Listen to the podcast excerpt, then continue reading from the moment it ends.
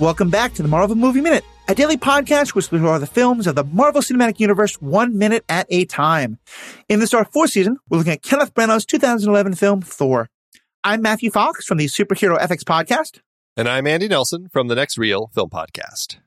And today we're talking about minute 87, which begins with high noon between Thor and the Destroyer and ends with Thor looking like he's uh, dying, basically. Let, let, let's talk about it. Joining us on the show today, as every day this week, we have Movies by Minute guest favorite, Father David Mowry, the chaplain of the Movies by Minute community. Uh, Father David, great to have you back. Um, you were talking before about how you kind of like grew up a geek. What, what was your introduction with comic books and Marvel? Like, how, where was that a, a part of your personal mythology? That came much later in life, honestly. Um, Star Wars was fine in the Mowry household growing up. Indiana Jones was fine. Superheroes not as fine. Uh, I remember very clearly when my mom was going to be away for a, a long trip. Uh, she left notes for the babysitter saying, "No TV shows with men in spandex." it was very, very clear. Now, to, because I had a very active imagination as a young boy, and my poor younger brother suffered sometimes from various games that I would come up with that game. So she didn't need me drawing any more inspiration inspiration from uh, punch 'em ups.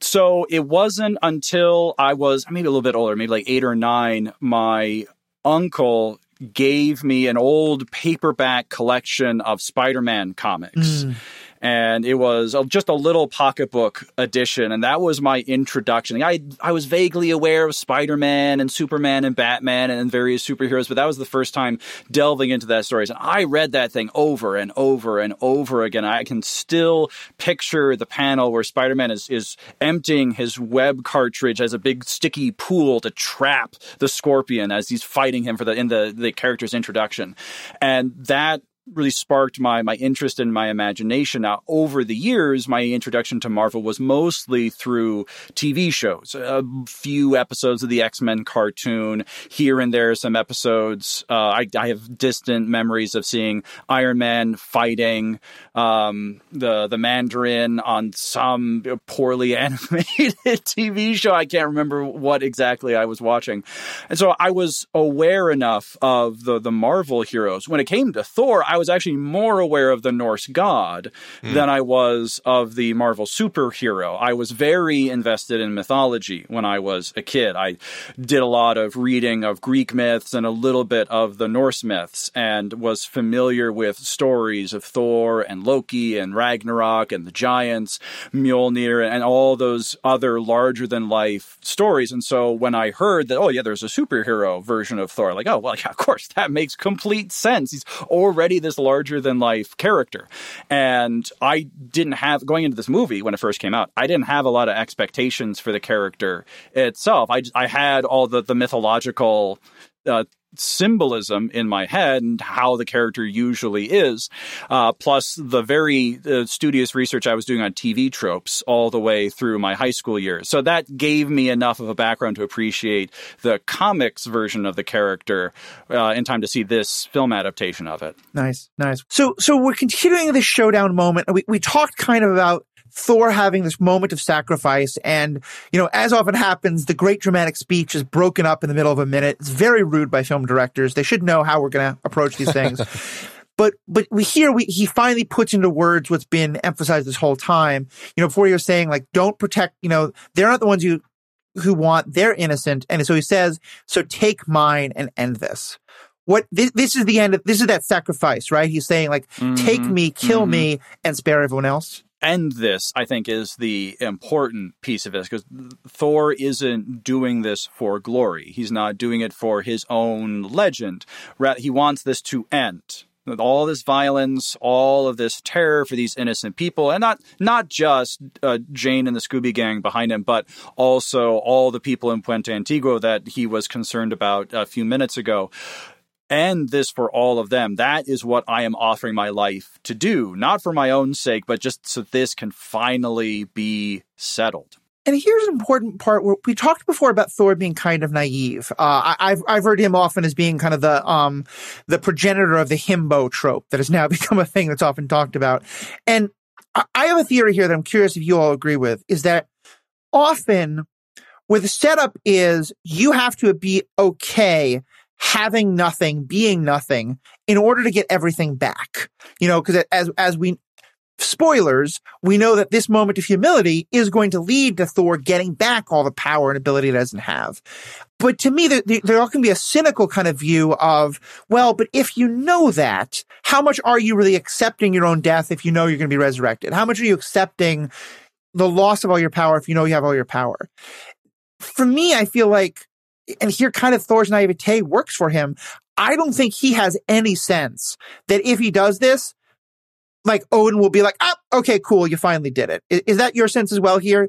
There's none of that sort of like cunningness here. It is just he fully ex- expects this is it. This is a, everything. He doesn't know anything about the conditional return of Mjolnir. Mm-hmm. He knows all he knows is that he can't lift Mjolnir. Right and he has taken that to heart and interiorized that and made a very healthy and mature decision to move forward with his life in this new reality. I, I was watching the movie the other day and thinking, boy, this needed to be like a three or four episode miniseries because we just needed a little more character development time with Thor for him to really process this change and for me to really believe it. It, it works because Chris Hemsworth really sells it, but the that change is a big one in Thor's character. And it's what makes this moment authentic. He is simply offering himself as he is now. As someone who is just a man, I can't pick up Mjolnir. I, I am not an Asgardian warrior anymore. I'm not going back with the Warriors 3. This is my home now on Midgard. I'm going to make a life for it. And even the life that I've started to make, I'm going to be willing to offer uh, because that that's the warrior spirit in Thor. That's what motivated him in Asgard. The life I have is for the sake of Asgard, but it's also for Thor. Now he's able to offer his life just for Midgard, just for Jane, just for the, the people that he's grown in love and affection for. And and to your point, Matthew, I mean, he very much has always I mean, he's never been banished before, but he's always been of the mindset, well, if if I get in trouble with dad, okay, he might take my hammer away, but you know, I get it back every time. And so yeah, it's it is this big shift for him and I think that he really has just kind of come to accept this is it. I, I don't think there's anything in his head thinking uh, you know, I'm this is how I I get back to where I was. Yeah. Thor, you've been very naughty, so I'm putting Mjolnir on the top of the Norse fridge. Yeah. And you'll get it back once you've gone to your room and thought about what you've right. done. Especially because one thing I'm really struck by is, is how little Thor knows of what's actually happening. As you said, Father David, he doesn't, he wasn't there when Thor, Odin kind of, as we've debated, like cast a spell or did the voice activated command for Mjolnir or whatever it is. um, mm-hmm although you have to say, "Hey, Mjolnir," for that really to that direction. Um, but but also like Loki okay, told yeah, him yeah. all of these things, and, and, Loki did a very good job. Like there was some half truth, some total lies.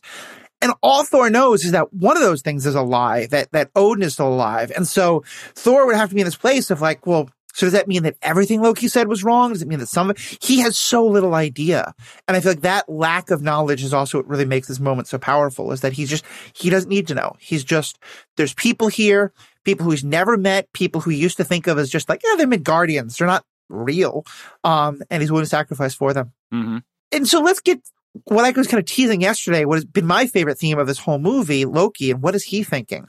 Because we then cut to him and we see him with this like, again, I mean, Tom Hiddleston's acting is just so good. The way he expresses things without saying a word. He looks kind of like he, he's not, he's pensive. He's, he's, obviously got so much emotion. And he just makes this hand moment of, uh, he touches the, the, the arm of the table, of the throne. And and I'm uh, just in terms of the, the power of it, I'm kind of curious. Like, is he just, is this just him like putting his arm down as he's thinking? Is this him hitting a control of some kind? But, but most importantly, like, what's he thinking? What do you think is in his mind right now? We're, we're made to guess over these minutes because Loki gives nothing away. Yeah. In his face. It's completely unchanging. He is clearly taking a lot in and it's open to interpretation with the hang going down and the destroyer's face closing up, we're made to think, oh, Loki's going to let Thor live and we're going to end this because Loki doesn't actually want to kill Thor? Is this another classic Loki misdirection kind of thing where he was saying one thing, but now he's going to do something else? And that I think the hand gesture is, is simply a, a note of finality. Loki has made a decision. His, his body language is now open. He's communicating that I'm not holding anything in tension. I've resolved. I'm relaxed into whatever's going to come next. And that's it's going to give us this very, very minor moment of like, oh, well, maybe this is all going to work out okay. The way that I read it, which I, I, I think is an interesting comparison, uh, is that it feels a little bit like the emperor at uh, kind of the, the Roman, watching the Roman gladiators, mm. right? And I mean, he doesn't do a thumbs up or thumbs down, but it certainly involves like a gesture of the arm. And here it's like that. I mean, it is a definitive like he he he drops his arm, and it does feel like that's the point he's made a decision of how he's moving forward. And mm-hmm. Uh, I, mm-hmm. I find it to be really interesting, subtle, but really interesting gesture that he does here. Yeah. And, and so then the fire shuts down and, and the destroyer kind of takes a step in the other direction as I was walking away and then, you know, slams Thor across the face and the chest. We'll talk about the effects of that in a second. Before we get to the destroyer hitting, though, I just want to talk about that shot of Thor because I, I think there's an, interesting moment yeah. that we have of Thor because we see that close up shot of him and he's got this little small smile that pops up on his face. And it's, it's a, you know, I don't know. I guess it's a question I have is like, is he feeling like this is a moment of victory? Did he actually get through to Loki and good one out? Um, or, or like what's happened here? I, I find it to be just such an interesting moment that he has that smile here. What did, what did you both read from that? It, it again, it, it's hard to say. It's open to interpretation. I think this is part of the fake out that Branagh is doing with his direction in this scene, where Thor is saying, "Oh, well, here's here's my brother Loki. He's being reasonable. I managed to get through to him." I think it's also possible to read that as Thor going, "Okay, here we go. Uh, just, all right, let's just kind of get on with it. I know what's coming next. I know. All right, yeah, gonna turn around, walk away, and then I get hit. Oh, surprise, surprise. So I, there's, there's, I think there's two different ways, like the the hopeful note of reconciled brothers, or the knowing smile of like, oh, okay, all right, well, I'll let him have this. Yeah. I, I think I think it's all of that. I, I always ask a, a little bit of the third one, which is that on some level, Thor is stealing Loki's thunder. No pun intended there. you know, in that, mm-hmm. like, mm-hmm, if Lo- mm-hmm. Loki might want Thor to beg for mercy, you know, that, that Loki is like, ha ha, I win. I, and, and by Thor saying, go ahead, brother, kill me. Now Loki is doing what Thor wants one more time, you know, and mm-hmm. it's just, it's this, and, and I do think that's a little part of, I, I want to know from you all why you think Loki use, you know, does the backhand instead of the fire. There's a, a number of things to get there. But for me, I think that's a little part of what, what, what Loki's also doing. And that, because part of what I see in that moment is a little bit of resignation. It's decision, but it's also like, okay, I wanted Thor to beg. I wanted to have this great moment of triumph. I'm not going to get that, but I'm still going to end this. Mm-hmm. So, so then we see the, the fire shut down. And, and like you said, there's a small moment where you think maybe he's going to go, okay. And the destroyer steps away and then just backhands Thor really hard. We see Thor flying through the air in yeah, 2011 CGI and crashing, rolling over and seeming to kind of breathe his last breaths why why do it this way? Why not just use the fire, which is I, I think kind of the the guarantee, you know, D and D rules. Like you got the instant spell kill, or you got the thing that will probably do enough hit points damage to kill. Why do it this way? it's so needlessly cruel. Mm. It is toying with Thor's expectation. To take that step away is to imply that it is over. I'm ending it. And then with the backhand, I mean, in, in a honor culture that Asgard is, yeah, this is worse than death. Mm. Loki is taking advantage of Thor's vulnerability and not doing him the honor of a full forward facing attack at the fullest power of strength. Instead, I'm going to casually toss my hand and backhand you across because you're not even worth my time. You're beneath me. And so there's a little moment of Loki trying to grab some domination over Thor, trying to get around just what you said. That, okay, I'm going to kill you, but I'm going to kill you in the most humiliating way possible. I'm not going to give you a warrior's death. I'm, I'm going to treat you like garbage. Mm-hmm it's an interesting um uh i mean well, one i mean the way that it's done it's so fast so intense the sound design is so loud i mean they really design it in a way where it seems intensely painful i mean it really it well, does. the sound design. I mean, his skull is Yeah. broken into a million pieces. Oh, oh, it just makes me cringe every time I it hear is brutal. It. really is. Um, but the um, what I what I think is interesting, and I don't know if this is also part of the intention, but perhaps by doing it this way, also I, there could be an interesting element that there's perhaps in Thor's head, and this might speak to what Thor says afterward, that this method actually also meant i mean despite you know despite the fact that it is a very backhanded literally way to kind of to defeat him it also is a way that theoretically might be more um, compassionate toward everyone else here and it might be a sign to thor that loki is willing to say i'm going to kill you but i'll honor your Hmm. request and i will end this i'm not going to use the Mhm. blaster because it's very easy to move this thing's head around and just burn everything um, i'm just going to do this because i can take you out and then I'll leave everyone else. So it's there is an interesting element there that I think might be a, a little acknowledgement from Loki saying, you know what, okay, I'm going to kill you, but that's it. Yeah. Mhm. I, I, I, I, I, again, with Hiddleston's acting and with, with Loki, there's so much you can see in it. Um, Yeah, true. The, the one thing that I think might be a part of it, and again, I, I know that Branagh did some digging into this. I don't know how much, but in the Norse mythology itself, Loki is often portrayed as sort of like representing air and wind because he is so fickle, because he is so quick to change his mind. He's very impulsive. He's often described as a figure who kind of, his mind will figure out the right thing to do, but just that he can't resist that impulse. Um, in a uh, one of the Norse sacred texts, I'm going to completely butcher this. The Gilfa- the Gilfangening, I think it's pronounced. Um, he's referred to as uh, beautiful and comely to look at, evil in spirit, very fickle in habit.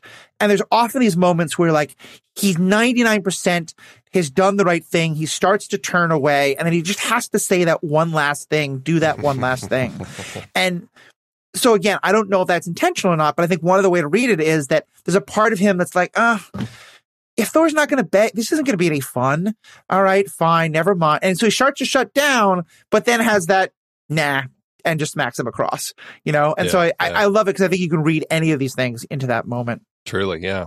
And he flies what, fifty feet, 60 Mhm. feet Yeah, down this road? I mean, just thrown like a rag doll. Yeah.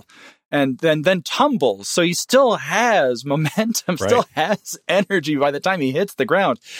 He is super dead. it's great. Yeah, it's uh, like at least half a block is what I wrote down, you know, from the Mhm. huntsman all the way past Arturo's in Puente Antiguo language. So, and I did think it's an interesting shot because we've had a number of times where Thor hit people with his hammer, the frost giants especially, Mm. and they went flying Mhm. in a very similar kind of a way. So I do Yeah. think there's supposed to be a little bit of Mm. a, a connection there. That's Mhm. actually a really good point. The fact that there is a very direct comparison in the way that, that Loki chooses to essentially use his own hammer against his brother there. I, I like that Mhm. quite a bit. Uh, and so now we get a slow motion shot of him flying and of Jane running to him saying, no. We just have a moment of appreciation for the print on Jane's shirt because that is a great T-shirt. Isn't it? it is so great. It's so great. Yeah, we I can't remember we talked about it when we first when she was first in it. It's it's such a great fun design, and I just love the fact that there have been so many comparisons to is this is this the same character that was in Loki? Were they this far forward thinking? But no, totally totally different, but still fun Mhm. comparisons. Fun thing for sure. yeah, And I have to say, I think I have been, um, I blame Zack Snyder that just slow motion now has no effect on me anymore, but I'm sure in the, in the original viewing this moment, it's probably a, a very helpful thing. I, I also though saw the way that she runs around and leans over to him. I, I, I think it has to be intentional. It really, I think it's very similar to the shot of when she hits him with a car and then kind of rushes out and shows the concern. You know, it's one more time he, but this time he actually is broken on the ground and, sh- and, and she has much more of an emotional connection. So it's, it's the same shot, but so much else is Mhm. happening here. Hmm Yeah. Yeah, especially with the lines here. I mean, like this this brief conversation they have here. I mean, it carries a lot of weight and and I love the way that it plays between the two of them. And I mean, I know it's a very fast romance, yada yada yada, but in context of as we've been saying the romantic comedy elements of this story, I buy the romance. I buy this connection that these two people have. And in this in this kind of these dying breath uh, breaths that that Thor has here. I mean, it's it's very powerful in his feeling resolute in the fact that he has stopped this from happening and he's managed managed to actually save everyone. Yeah, the uh, I have, I just in my notes have very Christological dialogue uh, written down for this moment because Thor's line "It's over" evokes for me Jesus' line on the cross, "It is finished," and there is a moment where even though Thor has been absolutely destroyed by the destroyer in, in a way that PG 13 uh, conventions cannot fully grasp. Uh, the boys would have shot he, this very differently. oh my gosh. Oh, oh, he would, there would, he would just be, there would be bloody teeth That's coming right. out with every line. Anyway, uh, th- here he is still in control of the moment that his sacrifice is his choice. And he is able to go when he chooses to, which is a big theme in the Gospel of John, that Jesus goes to his hour uh, of glory and, and choosing to go to the cross and choosing to lay down his life. And that's reflected here in Thor, where he gets the dying speech with Jane. And it's over because Jane is safe. And that evokes the, the Christian understanding of Jesus dying for the sake of the church, that Jesus goes to the cross not for his own glory, but because he is sent for the sake of the world. He's sent to save those who have faith in him. And he then he he breathes his last. We have the, the great big dramatic sigh, which I always love in movies because yeah, this, there's just the trope of the dying breath, which you know sounds so much more pleasant than it actually is in real life. Um, but there, you for me at least, it evokes that handing over of the spirit, where where Jesus cries out with a loud voice and breathes his last. And there is no doubt in the Gospels that Jesus is dead, and we have the same same moment here where Thor breathes his last, face is placid, unmoving.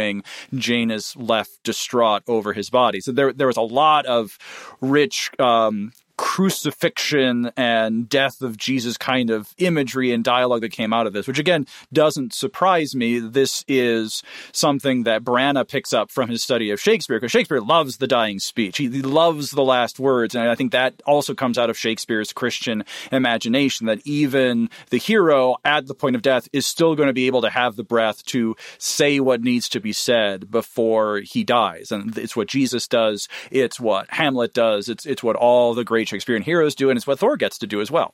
I, I really love the way he phrased that. And because to me, it is such a sacrificial moment he's getting here, especially because it's one thing for a person who has nothing to give it up. You know, like you've got nothing to lose. And this story could have been Thor is no longer heir to the throne. He's no longer the god of thunder. He doesn't have Mjolnir. He doesn't have power. He's got nothing. So why not die? But but Branagh and the writers have done something really powerful in that they've shown him go through all that and then start to find a life worth living on on earth, you know, and that one of the things that he really has is this wonderful, he's got the potential friendship with Erik. He's got the potential friendship with all and he has this potential love with Jane that's building. And I, a few weeks ago, I talked about kind of the dog that didn't bark in that, that wonderful rooftop scene. He doesn't put his arm around her. He doesn't snuggle. He doesn't kiss her. And, and what would, and so in some ways, like there's this one, there's this incredible unrequitedness of, you know, they both feel this, you know, the path that he could have taken could have been this, you know, quite livable life. And, and to me, that makes it all the more powerful is that he's, it's not just that he's like giving his life up. It's that he has this wonderful potential that he could have had with Jane, among other things, and that he's surrendering all of that. It evokes uh, medieval courtly romances yes, as yeah. well. Uh, Thor is a knight, and he is always exercising his chivalry appropriately with Jane, even though he is romantically interested in her. There's the chaste kiss on the hand, uh, which in a courtly romance is, oh, that's very spicy. Oh my goodness. and he, and here, as the knight, he has gone to face the monster for the sake of uh, of the beloved, and is willing to lay down his life uh, not in spite of his love for the other, but because of that love for the other. And so that idea of courtly romance is always operative in Thor. It's why I love I love the moment right before he goes back to Asgard where Jane plants one on him. Like, oh, th- th- this is how we do it on Midgard. yeah. Uh, this this is how uh, we say goodbye in Austria, and I, I love that moment. Yeah, I mean, chival- like chivalry is a term that gets used kind of pretty pretty often today, but in, in a very classical sense, like Thor is a this is an act of chivalry, of surrender, of mm-hmm. of sacrifice that he's making. Yeah, yeah, and so and then we get you know Jane is clearly upset, and I like as as again as part of that the the shot of Sif as well. That's because I, I think you're right. What what we've seen so far, there's nothing to indicate that Sif and Thor have had any kind of actual romance together. But I think we have had a strong indication that Sif certainly might have feelings in that regard, that she might want that, um, or at least that mm-hmm. she has, uh, that, that her connection to him is a little bit different than the Warriors 3 is. And so I think having it both Jane and him both have that moment, I think is, is, is intentional and kind of a nice beat. Mm-hmm. Yeah, it's definitely a relationship that um, I mean they'll they do more with in the second film, even though very little, uh, but still, it's it's one of those things mm-hmm. that uh, I like the way that it does play here. Isn't that just the tagline for Thor two? more, but very little. yeah, the um, but yeah, the the element of of uh, Sif in in this moment uh, does feel and, and throughout the film it does I, I like your point it does feel like she has a a personal connection with Thor and you know it's interesting and, and I think part of that is just the nature of the fact that she is an individual and the Warriors three are treated as a, a trio and they're mm-hmm, very mm-hmm. often mm-hmm. I mean we have all of them and you know all of their silliness that's been scripted and, and shot and cut and all that but they really are treated as this group here, and then there's Sif. And it allows for that stronger personal connection with Sif. And I, I am glad that we have that. Definitely. Well, I think that's about all I had to say about this minute. I, there's a lot more about Sif I'm going to say in the next minute. Um, but anything else from either of you that we want to get into about uh, minute 87 here? Is it time to uh, uh, open up the pulpit again? I well, you know, I, I think I I hear a call coming for Christ and the Cape, so I have uh, today's segment. And what what was really interesting, like Matthew you mentioned yesterday, that we have the death and resurrection scene of a God figure in these minutes, and that made me think about the the very different ways in which the originating myths of Thor differ in their approach to death than the story of Jesus. Um, so you look at the poetic Eddas, and Odin is talking with a a oracle type figure who predicts the death of Thor at Ragnarok. Thor comes to grips with the giant serpent of, of Doomsday, and there's this titanic struggle between Odin's son and the great serpent, and Thor is victorious, but he takes nine steps and then succumbs to the venom of the great serpent and dies. And that sums up, especially the Norse view of death. There, there's a certain fatalism that breathes through those old Norse myths that death is inevitable even for the gods. And even if the gods are going to lose on Ragnarok, still we're on the side of the gods. And that that spirit animates a lot of the very harsh world that we we lived in as a human species. Like death was unavoidable. There's nothing that we could do about it. And therefore in the face of death one nobly struggles one fights to the best of one's ability and there may even be a victory but ultimately there is going to be a succumbing to weakness and to death but still there's a a there's something to be valued there in Thor's death in the poetic Edda the death of Jesus is very different. Jesus does not die an honorable death. Jesus does not go down fighting. He is victimized all the way through. He is clearly not in control. Even for all of the theology in the Gospel of John, where Jesus is in control of laying down his life and no one can take it from me, still that looks like losing in worldly terms. He submits to the kangaroo court of the, the high priests and the, the Pharisees. He is sentenced to death by a foreign governor of an occupying power in Palestine And Pontius Pilate. He is crucified using an instrument of state torture by the Roman Empire and hung with other common criminals. Here there is no titanic struggle at the end of all things where even if he dies, he succumbs to the wounds of a battle well fought. He bleeds out. He, he breathes his last on the cross. And so here again is this acceptance of the reality of death, as in the Norse myths.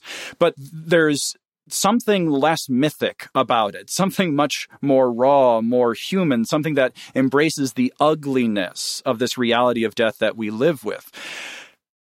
And then on the third day, Jesus rises from the dead.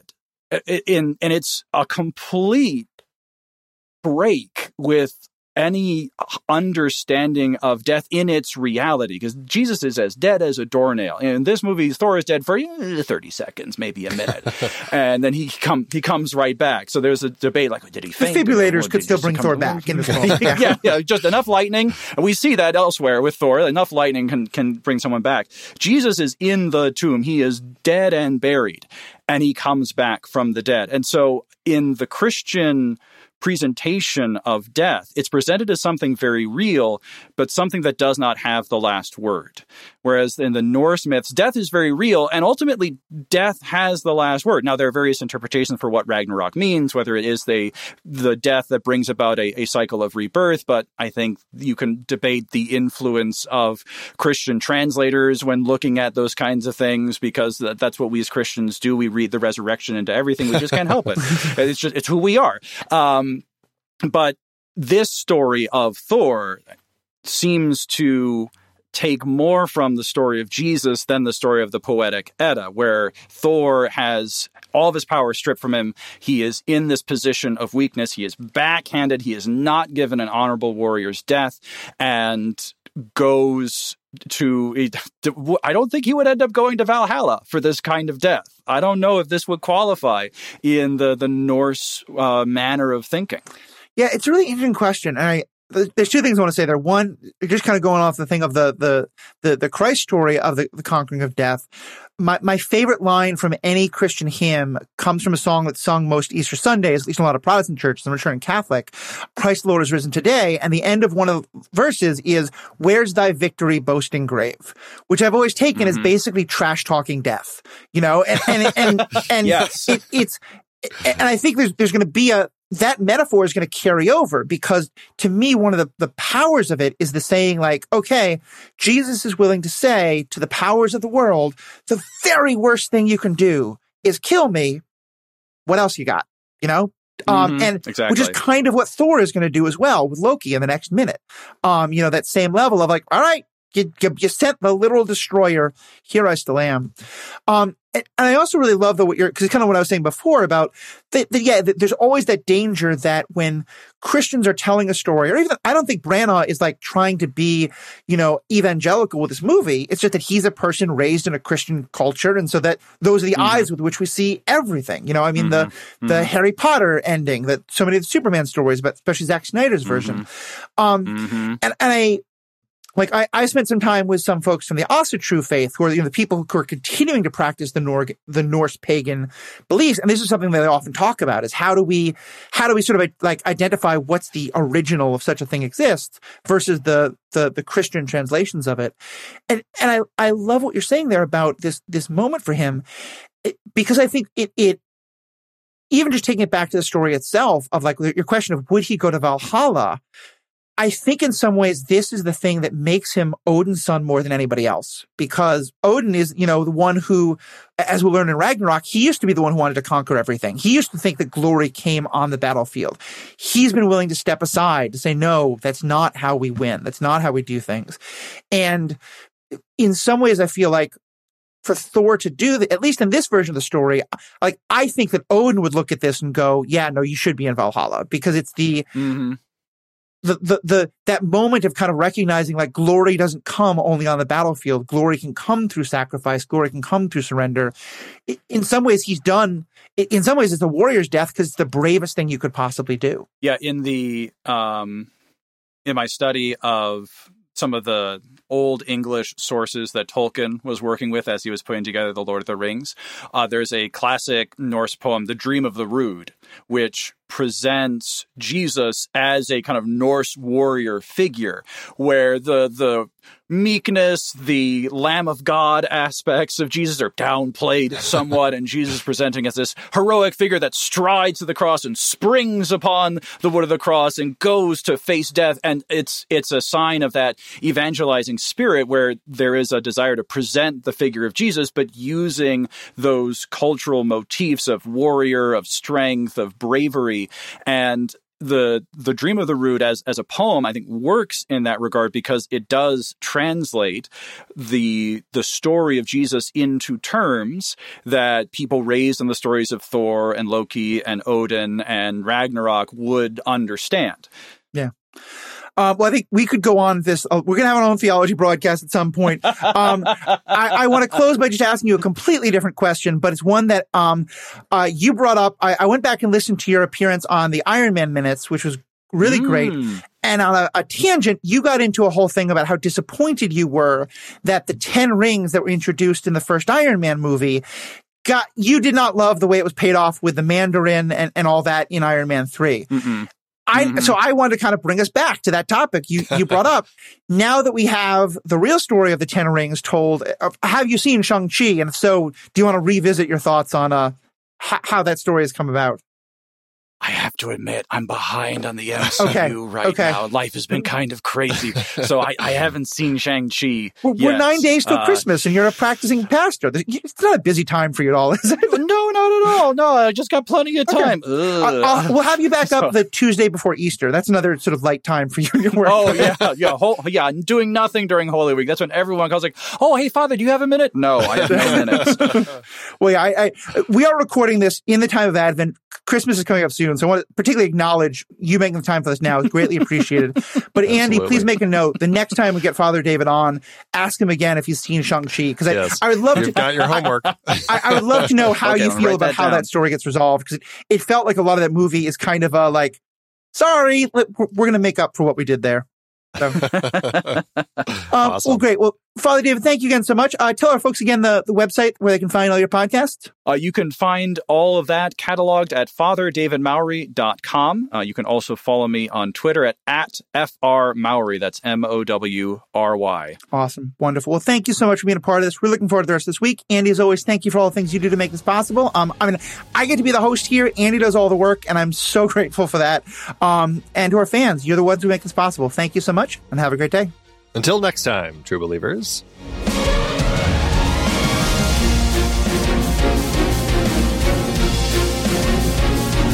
Marvel Movie Minute is a production of True Story FM, engineering by Andy Nelson.